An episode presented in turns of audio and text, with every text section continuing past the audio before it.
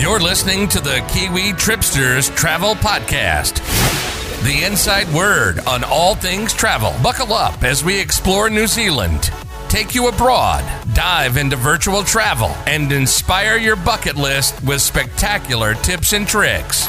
We've got the world covered. Tune in on Apple's podcasts, Spotify, Stitcher, or iHeartRadio, and subscribe so you never miss an episode. Be sure to like and share our podcast so everyone can enjoy the inside word on all things travel. And now, here's your host from Christchurch, New Zealand, Mike Yardley and Chris Lynch. Welcome aboard to a fresh edition of Kiwi Tripsters. It's great to be here. I'm Chris Lynch. I'm Mike Yardley. Very good to be back with you. Now, Mike reckons if you're looking for the dream road trip in New Zealand with a short and sweet hops along the way, the Wairarapa is the place to be. Now, why is that, Mike? Well, I think it certainly is in the North Island because there are just so many fabulous destinations strung very close to each other. And you may recall a few episodes ago, we talked about Masterton and how it's such a family hit to go to Masterton. So I thought we'd stretch it out and talk about the Wairarapa region's wider attractions. Very good. Now, suppose you're leaving from Wellington. If you're heading over the Rimutaka Hill by car, you would stop at Featherston. They've got good shops there. Great shops. I think the headliner is Say Cheese, which is the most amazing fromage shop. Um, it was set up a few years ago by um, Paul Broughton. Very entrepreneurial. And if you are into your cheese, you will notice fans flock to Say Cheese from all over all over the country. One recent innovation that Paul has added to Say Cheese is a cheese bar where as it sounds like, it's sort of like a cheese restaurant. You can have the most amazing uh, cheese tasting flights, or if you want something more substantial, you could have, for example, mushroom on cheese toast. And the way that this is done, it sort of blows up like a balloon in front of you. Now, they actually produce their cheeses on site, don't they? Yeah, absolutely. So you've got a huge range of New Zealand gourmet cheeses and also Paul's own creations. 10% of the cheeses sold at Say Cheese are under his label, Rimutaka Pass Creamery. Uh, they've also got some of the regional draws like Kingsmeade and Drunken Nanny. And he's always evolving his offerings. Uh, so if you're after a great coffee stop, Paul's own brand of coffee, Rimutaka Pass Coffee, is there as well, locally roasted. Very good. What else is there? Lots of Louis knick-knack shops and, and gift stores, right? Yeah, right next door, uh, his wife Sue runs the most whimsical, eclectic giftware stop uh, called Mr. Feathers Den. And if you are into your oddities and your curiosities, things like taxidermy, for example, this place is just like a hive of discovery. If you have got someone who is hard to buy for, this is the place to go, Mr. Feathers Den. And also, if you're bookish, Featherston is a book town. It's a world recognized book town because they've got so many fabulous bookshops. Now, from Featherston, how close is uh, Martinborough? It's about a 20 minute drive. And yeah, from Featherston, just surrender to all of those fabulous vineyards, sort of wrapped like a patchwork around Martinborough. And they've got over 20 boutique wineries within easy reach of the heart of town. In fact, most of them you could actually get to by um, bike or on foot. I first of all went to Te Kairanga Cellar Door, which is home to two of Martinborough's pioneering wineries, Te and Martinborough Vineyard. Uh, they also are now home to Lighthouse Gin. Now, why is it so popular? Well, the cellar door at Te Kairanga is situated in this fabulous 130 year old cottage, and that was formerly owned by Martinborough's namesake, John Martin. Um, so it's just the most amazing place to uh, sample some of Martinborough's gorgeous Pinot Noirs. Uh, and they also do a really nice Syrah Viognier uh, from Martinborough Estate. But Pinot Noir is probably the signature variety in the Martinborough wine region. And um, yeah, I uh, had a very leisurely lunch, Chris, sampling my way through a few reds. By the way, they've also got um, Lighthouse Gin on site, and they are currently developing some really big plans to. Um, uh, develop an underground barrel facility and a purpose built gin distillery for Lighthouse Gin. So it's just a fabulous location and a great destination. You could spend all day there. And you went wine tasting in other places too. Yeah, I just thought for um, a bit of a contrast, I popped into a place called On Giant's Shoulders, and it's very close to the heart of town. This is just a really sweet little vineyard. It's only four hectares, um, and uh, Braden and Gabrielle Crosby they bought this block of prime vines about five years ago. Braden has got quite a stellar career and background as a winemaker, but he thought why don't I try my hand at being a wine grower as well? So, this couple have delivered the most personable and illuminating vineyard tour by appointment, and then they will introduce you to the fruits of their labour with some really beautifully uh, textured Pinot Gris and Chardonnay wines, um, along with uh, the region's flagship Pinot Noir. Now, it's not just all wines, is it? Even though I'm feeling very thirsty now. Well, I it was starting to go to my head, Chris. I have to say, even though I was just you know being very responsible with some little sips in my wine tastings, but I really did feel like a beer. so, in the heart of town in Martinborough, I went to Martinborough Brewery, which is just a magnificent craft beer uh, setup. Uh, Hayden and Stephen, they set up this uh, back in 2015. Uh, it's a purpose built brewery, and uh, you can uh, check out the behind the scenes action on a, on a fascinating tour. But the premium handcrafted beer is absolutely superb. Uh, the locals love it as much as visitors. Uh, if uh, you want a, a, a, tip from me, I would go with the Golden Ale Vintage Gold. I think it is absolutely superb.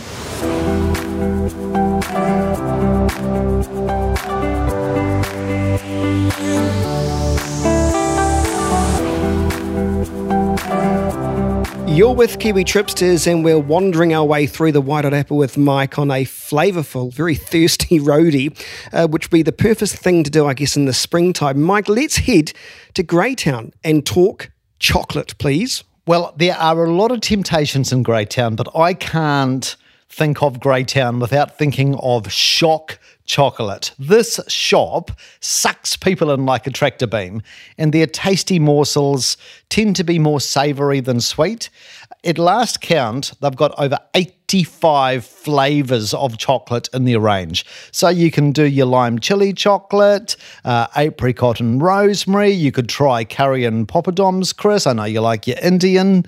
Um, curry chocolate. I know, I know, but you know, just keep it normal. I would say it normal well, as they, in traditional chocolates. Yes, you know what I mean? I know what you mean. And rosemary chocolate, a rosemary chocolate, yes, chili chocolate. Fragrant. That's not right.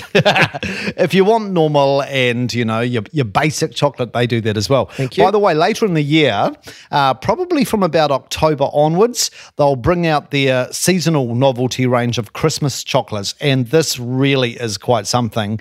You'll get chocolates brimming with cranberries, green cherries, mixed spice, um, and they also do the most amazing raw Christmas pudding chocolate, which is truly spectacular. Do you think Greytown is the North Island's answer to, say, Arrowtown?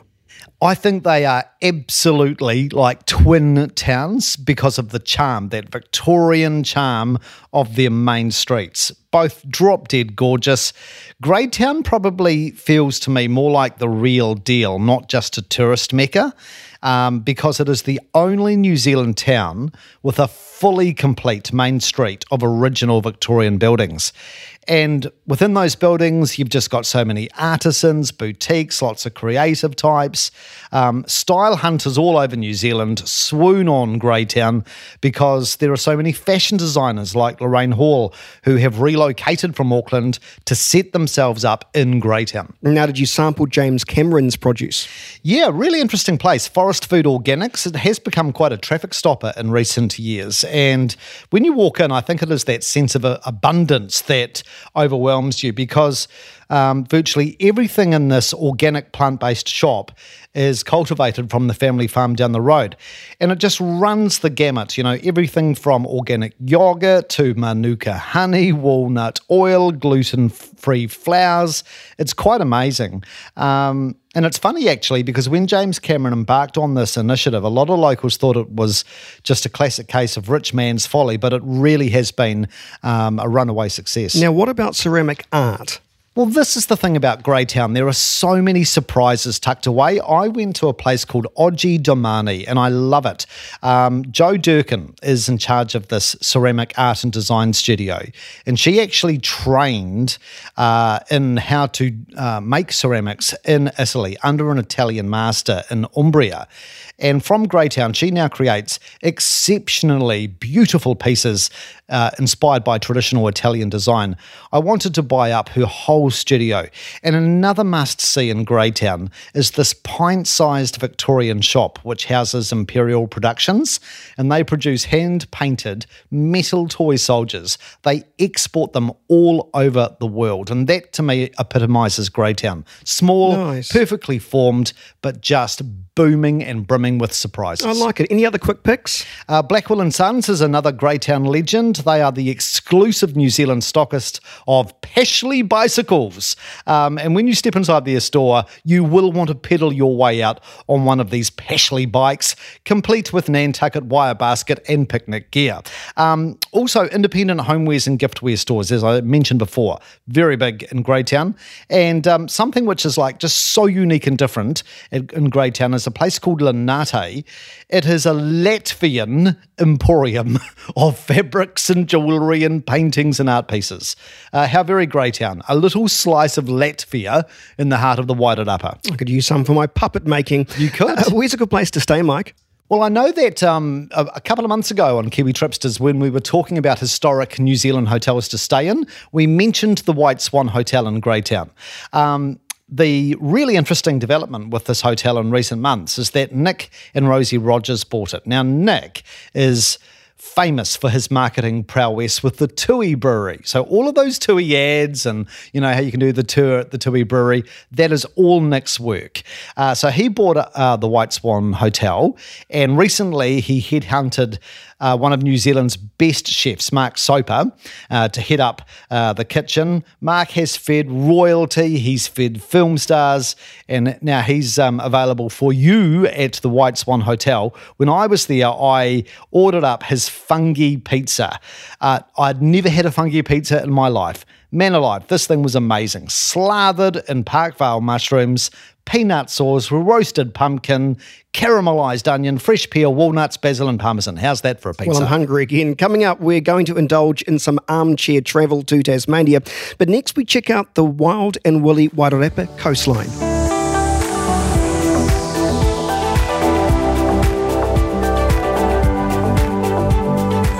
You're with Kiwi Tripsters, and we are roaming the Wairarapa on this edition.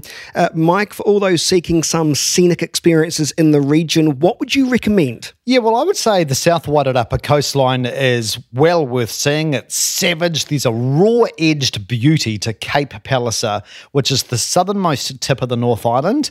The land and the seas seem to come to like serious blows at Cape Palliser, uh, so you'll get like a big gnarly storm barreling in from the Southern Ocean. It is quite a spectacle. Winter storms at Palliser Bay are the stuff of legend, and they can often spill through into September. So if you're looking for a spring road trip, uh, make uh, Cape Palliser part of your plans. But if you prefer the more benign, big blue skies experience, obviously a summer romp around Palliser Bay uh, will serve up um, a wealth of sights. Now, did you head to the pinnacles? Yeah, the Putangirua Pinnacles um, actually made a starring appearance in the Lord of the Rings trilogy, and it's quite a demanding haul up the hillside to reach uh, this natural attraction. They're basically fluted stone pillars. It's like a gigantic outside organ. That's how it looks, uh, but they are stunning. You know, like organ pipes, um, kind of like Utah in some ways, because they are New Zealand's most extensive hoodoo rock formations. When I was there a couple of years ago, there were actually a couple of rings junkies from Holland who were ogling these um, pinnacles, and they were actually ticking off all of the film locations on a Grand New Zealand tour, which just reinforced to me once again how the rings is the gift that keeps on giving. Uh, that's when the borders are open, of course, but for now, we've got all of those locations to ourselves. Exactly. Now, what's so special about Ngawi? Well, I knew nothing about Ngawi before visiting this village, but it is so distinctive a rustic little fishing village and there's like this battalion of bulldozers and tractors lining the shoreline, and they are deployed to tow the fishing boats in and out of the ocean. Ngawi doesn't have a harbour, so they have to use the heavy machinery to get their fishing boats in and out. It's sort of like a seaside dozer convention. Now, if you remember the lotto ad with the father on the fishing boat, and the sun is on that pirate ship um, that was shot a few years ago. Well, that was shot in Ngawi. Well, there you go. Now, there's a very special rock there, isn't it, that's shaped like a massive sail. It's a bit of a attraction in its own right. Absolutely. And I was really enchanted by this Kupe sail, a humongous slab of tilting sandstone rock thrust up by an earthquake. Kupe the explorer apparently rested here when he was discovering New Zealand or Aotearoa. And the story goes that Kupe challenged his mate to see who could complete a canoe sail first. And they strung their sails up on the cliffs, and the rock is shaped like a massive sail. Isn't that a cool story? It is cool. Uh, Palliser Bay, by the way, is one of the oldest inhabited regions for Maori. And just out of Ngawi, you can see the remains of these ancient stone walls that early Maori built in the ridge lines uh, to protect their kumara gardens. Now, those walls have been carbon dated to the 1300s. Wow. Now, tell us about the Cape Palliser Lighthouse. This is such a cool landmark. It's sort of candy striped. Um, it offers up the most spectacular coastal panoramas.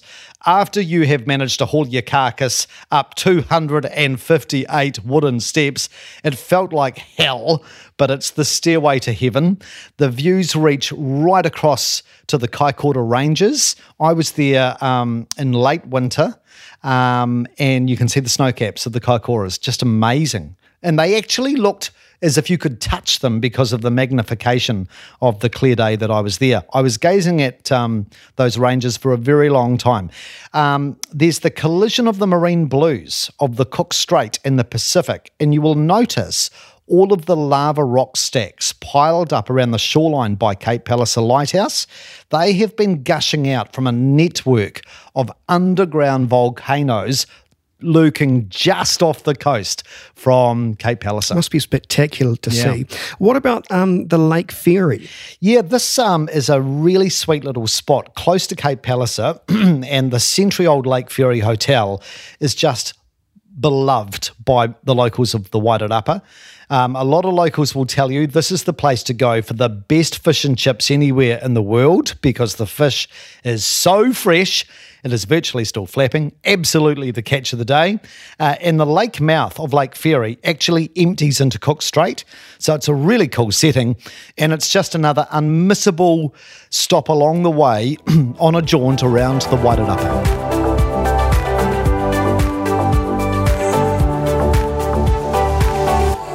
You are with Kiwi Tripsters, and as the debate continues about whether or not to open up our borders to the likes of uh, our, our neighbours in Australia, Tasmania is a top contender along with South Australia when it comes to the Aussie states. Now, is Tassie well, it's a bit underrated as a travel destination, Mike, and from what I can tell. Why do you think that is? Well, I'm not sure, Chris, but I remember a few weeks ago when Winston Peters started to say, look, you know, COVID free Tasmania would be an ideal candidate uh, to have a travel bubble with New Zealand. A lot of people said, who would want to go to Tasmania?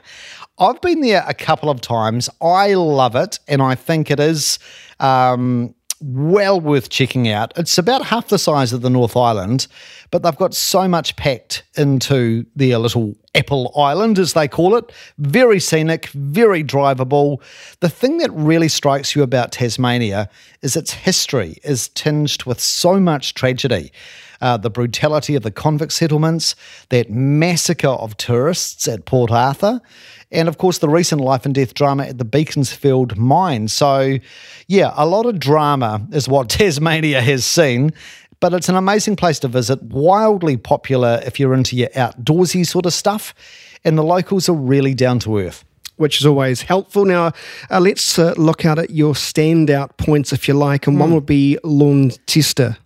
Launceston, yeah. Um, right up the top uh, of Tasmania. The locals nickname the town Lonnie, um, and it's very much the northern gateway to Tasmania. A pocket sized town, really, but it's got a swag of grand old stone buildings, a fantastic waterfront precinct, and the top draw is Cataract Gorge, which is a spectacular natural feature just minutes from the heart of town. And an hour from Lonnie, you can explore some fabulous cool climate wines of the Tamar Valley and also visit the Beaconsfield mine. Now, is that worth a bit of a look? Yeah, I went there and I actually really enjoyed it. They've got lots of um, heritage exhibits from the gold mining heyday at Beaconsfield, but um, I also enjoyed uh, the superb display about that 2006 mine rescue.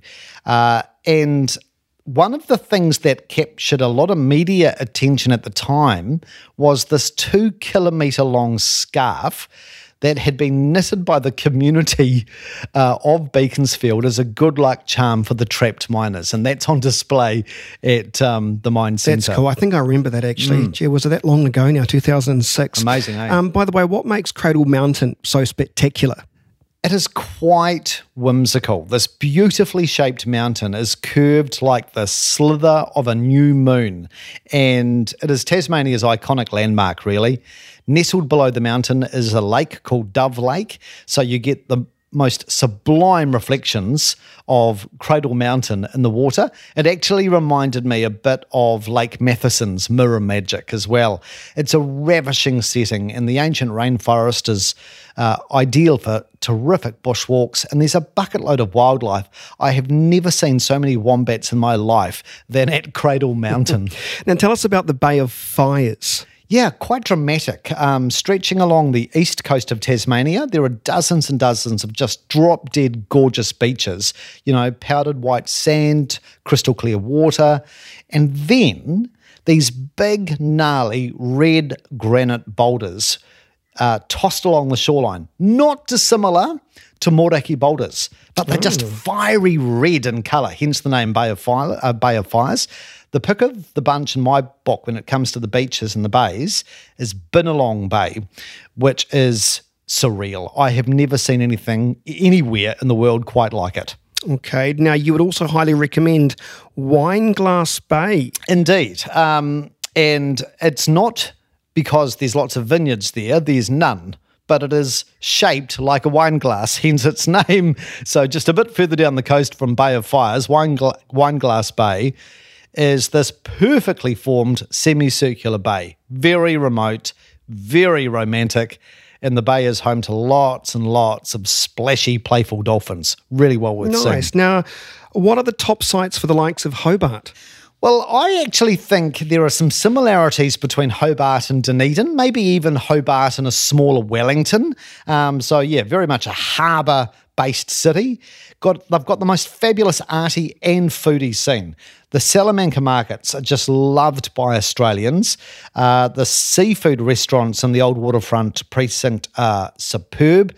You can tour Australia's oldest operating brewery in Hobart, Cascade, which has been producing premium lager since 1824.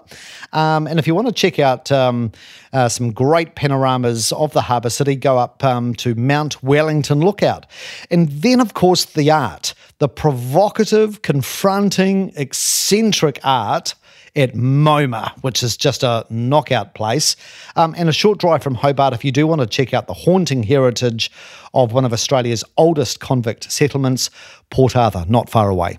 Fingers crossed for that travel bubble, eh? Now, listen, be sure to like us on our Facebook page, and our show notes will be available on the website at kiwitripsters.co.nz. Plus, we'd love you to rate us and review Kiwi Tripsters on your podcast service of your choice. And we hope to catch you in a, uh, in a couple of weeks' time when we will be doing a big profile on everything you must do and see in Christchurch. See you then. And that's a wrap for this episode of Kiwi Tripsters. Liked what you listened to? Then join us for our next episode of Kiwi Tripsters, where we bring you more travel inspiration, giveaways, and insider knowledge with expert guests on the show. Connect with us on Facebook and Instagram, and visit us on kiwitripsters.co.nz. But most importantly, subscribe and comment on Apple Podcasts, and tell us what you think of our show. Till next time, safe travels.